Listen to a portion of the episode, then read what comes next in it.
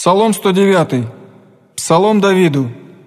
«Рече Господь Господеве моему, сиди одесную мне, донде же положу враги твоя подножие ног твоих, жезл силы после ти Господь от Сиона, и господствуй посреди врагов твоих, с тобою начало в день силы твоей я, во светлостях святых твоих, из чрева прежде деницы родих тебя, клятся Господь и не раскаяться, ты, ерей, вовек по чину Мелхиседекову, Господь одесную тебе, сокрушил есть в день гнева своего цари, судит во языцах, исполнит падения, сокрушит главы на земле многих, от потока на пути пиет, все городе вознесет главу».